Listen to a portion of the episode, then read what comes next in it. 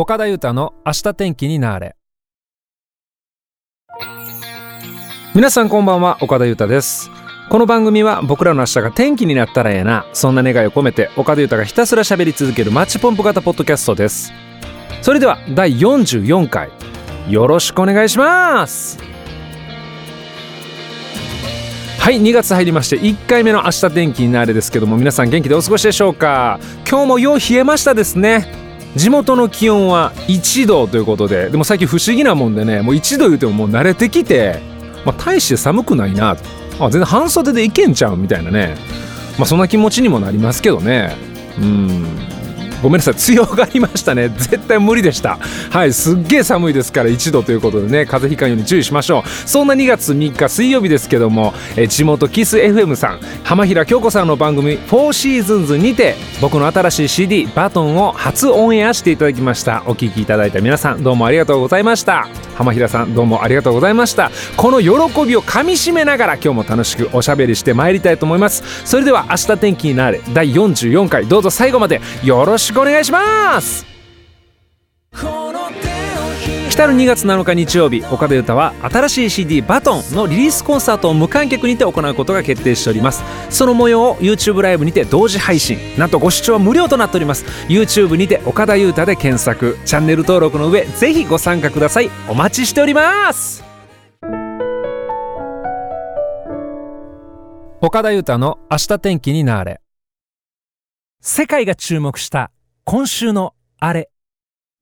はい、このコーナーではインターネットのトレンドニュースをもとに世界中が泣き笑い、そして震えた出来事を岡田裕太がそっと取り上げてみようというコーナーです。1週間のトレンドワードを斜め読みということで、早速いってみましょう。これね、今日の1つ目、僕が大好きそうな話題が見つかったのでお話してみたいと思います。あれが見つかりました。深海に生息する巨大なイカ、ダイオウイカが島根県出雲市で生きた状態で漁港に漂着しているのが見つかったっていうんですよね。これはもうただならぬ状態ですね。これダイオウイカですよこれ漂着したのは体長がなんと4メートル10センチ、重さが170キロあるダイオウイカ。でかいですよ。僕が171センチですからね。僕2人よりも大きいでね、めちゃくちゃでかいイカが見つかったと。26日、出雲市の井上漁港で地元の漁業者が発見したってことなんですよね。驚いたやろねこれね。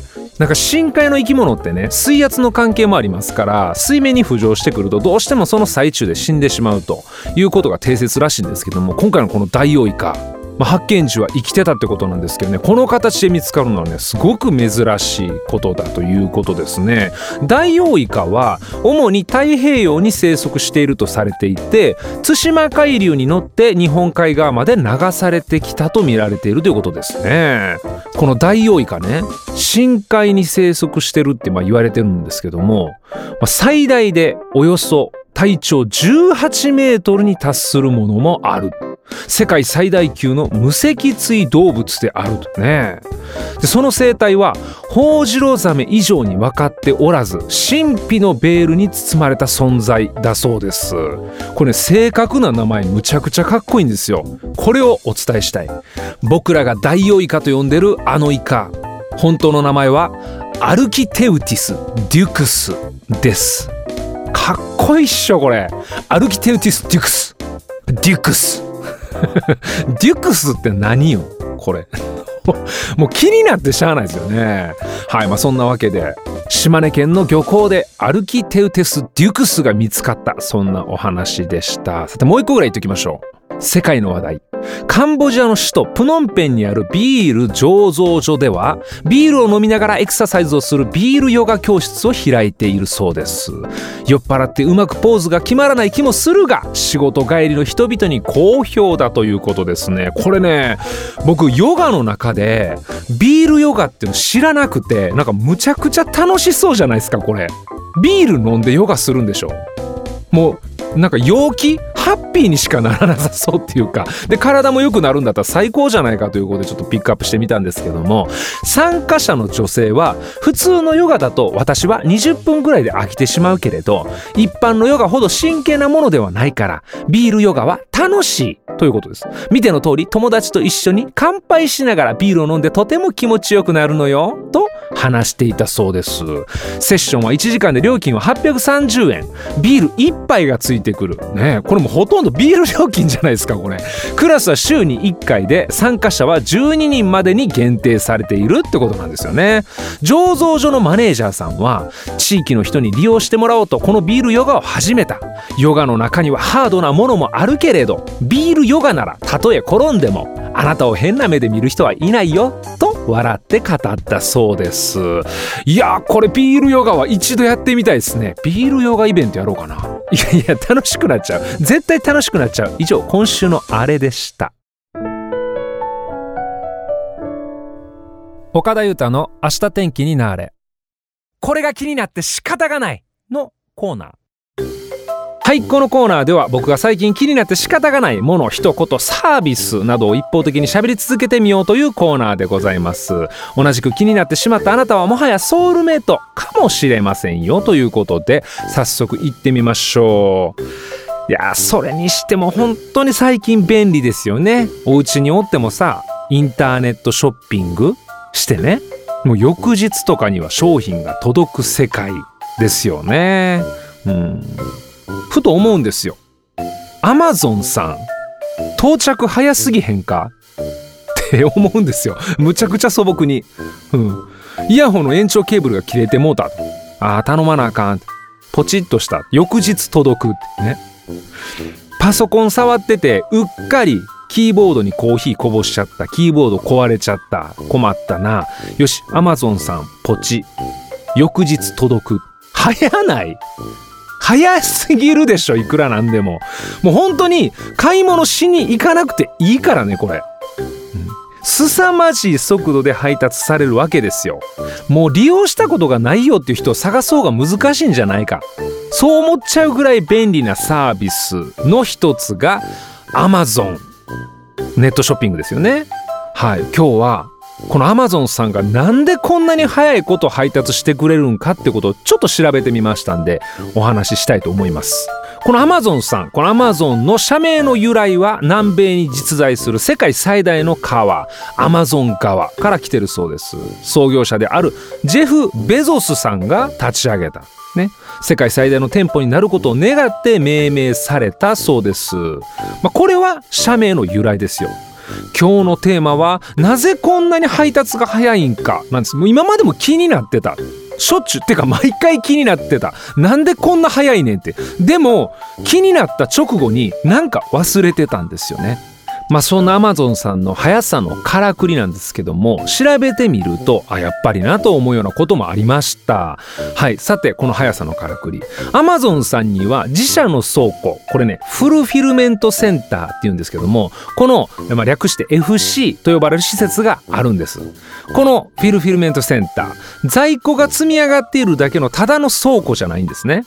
どう違うんかというと、この FC は Amazon さん独自の最先端のシステムと設備で自動ライン化されていて、消費者が注文した商品を迅速にパッケージングして出荷までしてしまう。もう製造現場さながらの光景だそうですね。もう現場では入庫から配送までのそれぞれの工程管理が行われていて、もうそれがスピーディーな配送につながるということなんですね。これ要するに僕らが例えばネットショッピングするときに Amazon さん行きます、注文するでしょ、在庫ありってなってるじゃないですか。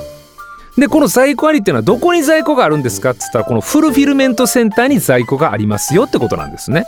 でそれをポチッとクリックしますと、フルフィルメントセンター、言えてなかったね今、 FC にデータが飛んでて、その場で出荷手続きが始まるそうなんです。例えば僕らが注文するときに在庫ありってなってるじゃないですか。この在庫ありっていうのはフルフィルメントセンターに在庫があるよってことなんですね。でワンクリックしますとフルフィルメントセンターにデータが飛んでいってその場で出荷手続きが始まる。で最短での発送がされるってことなんですね。この施設は24時間365日稼働してる。だから翌日とかに届いちゃうんですよ。もうすごいっすよねこれ。さらにこのフルフィルメントセンターね、関東、中部、近畿、中国、九州地域、日本国内になんと合計21拠点あると。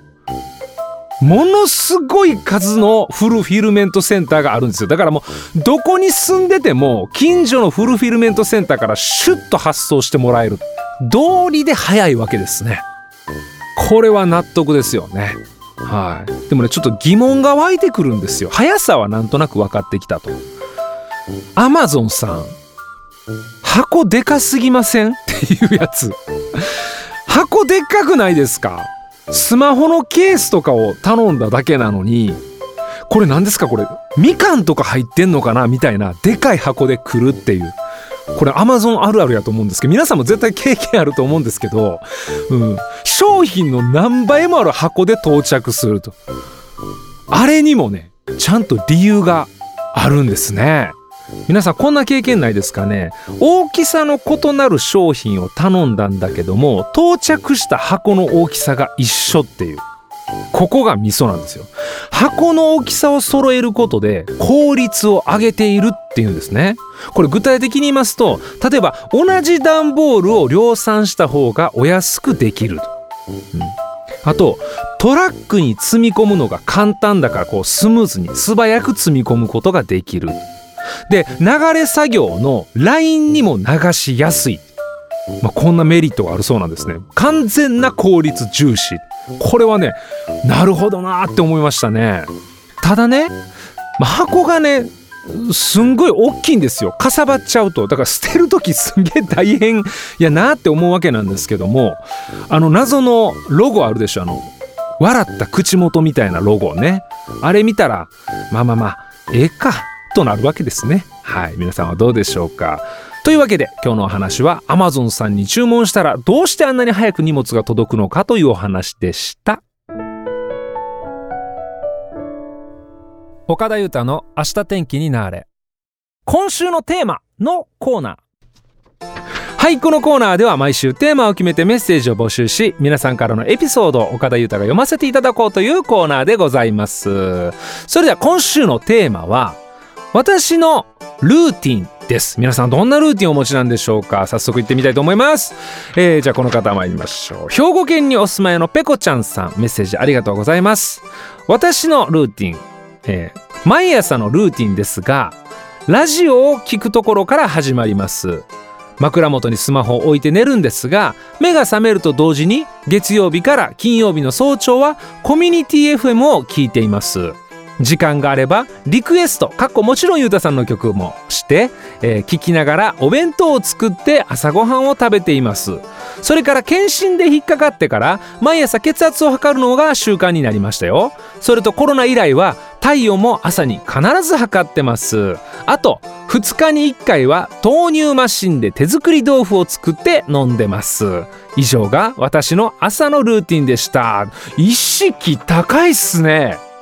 すごい。いや、なんか読ませていただいててその情景が目に浮かんだんですけど、でもこんだけルーティンあったらリズムほんま生まれそう。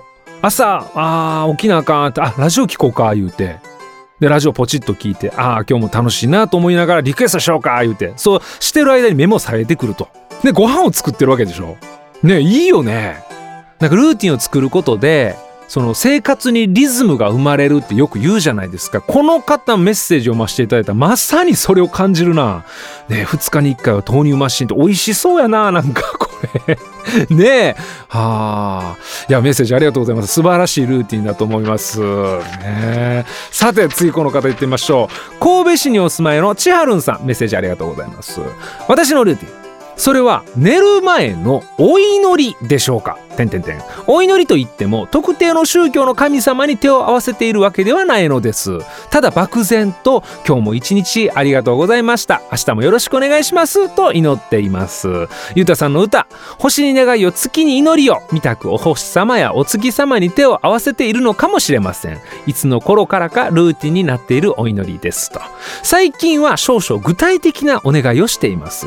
それは、ある資格を取得しようと頑張っている息子が最後にして最大の壁を無事に乗り越えることができますようにと毎晩祈っていることですと。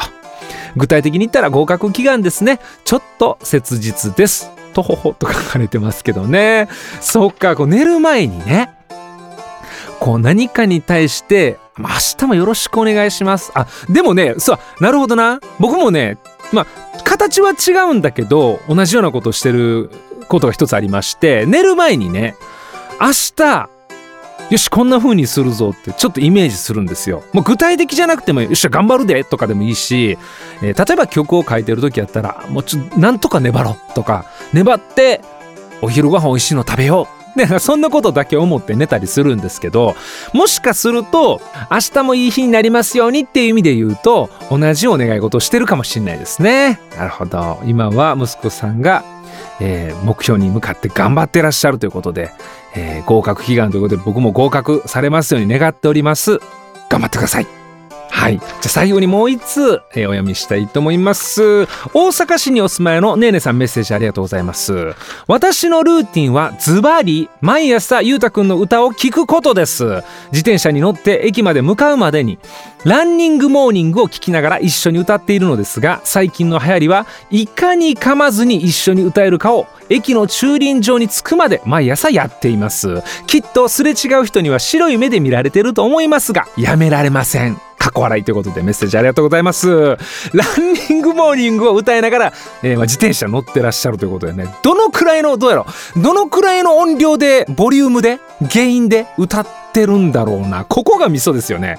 結構シャウトしてたらみんなびっくりするからね、東の空にはって言ってってもう東の空にはって言ってはったであの人みたいな感じでね、その場合はね白い目では多分すまんと思いますんで、まあそこまで大きい声は出してないのかな。でもいいですね、噛まずにっていうのがいいじゃないですか。あ、そうですか。おすすめありますよね。僕の楽曲で疑うんだね、原点の2曲目に入ってますけども、このね一箇所めっちゃ早口なところがあるんですね。このごまかしようのない苛立ちを授けてくれた全ての人と場所と時代に感謝を添えて疑うんだ、あの部分ぜひトライしてみてください。まあ噛むで。はい、ということで一度疑うんだでトライしてみてください。はい、質問が来てます。ちなみにゆうたくんのルーティンは何ですか、よければ教えてくださいということで、はい、まあ、僕の最近のルーティンね、いろいろあるんですけども、最近流行りのルーティンで言うとリアルゴールド、はい、皆さんご存知ですよね。リアルゴールドも昔からありますよね。オロナミン C とかデカビタとかドデカミンとか、あの種類ですよ。兄弟ですよね。黄色いもう絶対体に悪そうな甘いやつね。最近あれにハマってまして、ハマってるだけじゃルーティンにはならないんですけど、僕もともとねレッドブルよう飲んでたんですよ。なんだけどこの間かな、なんかレッドブルが大きい方のカンカンしか販売しないで、小さなカンカン多分190ml だと思うんですけど、小さい方のカンカンはもう販売しませんっていうことになっちゃって、あれね大きい方はねちょっと量が多いんですよ。飲みきれなくて、だからちっちゃかった時はしょっちゅう飲んでたんだけど、それに代わるなんかエナジー系のドリンクないかなって探してたらリアルゴールドが見っかったわけですね。リアルゴールドですよ。ほんまもんの金やで。これしかないやろいうことで、しかもお値段もリーズナブルだし、ね、そっからハマりまして、例えば朝起きて自販機にね買いに行く、で帰ってきてプシュッと飲んで、さあ今日も一日やろうかいなとリアルゴールドで元気になってるみたいな、それが僕の最近のルーティンでした。質問ありがとうございます。はい、ということでその他にも、メッセージどうもありがとうございます。さて来週のテーマなんですけども、もういよいよ近づいてまいりましたね。チョコレート記念日、つまりバレンタインデーでございます。音楽活動してますとね、いろんな方から差し入れをいただいたりするんですけどね、めっちゃ嬉しいんですよ。同時に怖い季節なんですよね。チョコレートリミッターが切れるみたいなね、ちょっと吹き出物出るんちゃうみたいな。はい。ちなみに僕はピーカンナッツ一時めっちゃハマったことがありまして、もう本当に止まんなくなっちゃって、あれ悪いっすよね、悪すぎますね。はい。小分けされてるあたりが憎いんですよ。やめられない、止まらないね。カッパエビセンですよ。ピーカンナッツですけどね。はい。そんなわけで来週のテーマは私が好きなチョコレートです。皆さんはどんなチョコレートがお好きなんでしょうか。ぜひメッセージお寄せください。お待ちしております。明日天気になれ第44回目の放送、お付き合いいただきましてありがとうございました。この番組は皆さんからのサポートによって成り立っております。どうぞよろしくお願いします。それでは最後に皆さんの明日が天気になりますように、そんな願いを込めてアステンワードを放ってお別れしたいと思います。アメリカのミネアポリスで2メートルのモノリス見つかったよ。まだ言うてるよ。それではまた来週の配信までごきげんよう。明日天気になーれ。岡田裕太でした。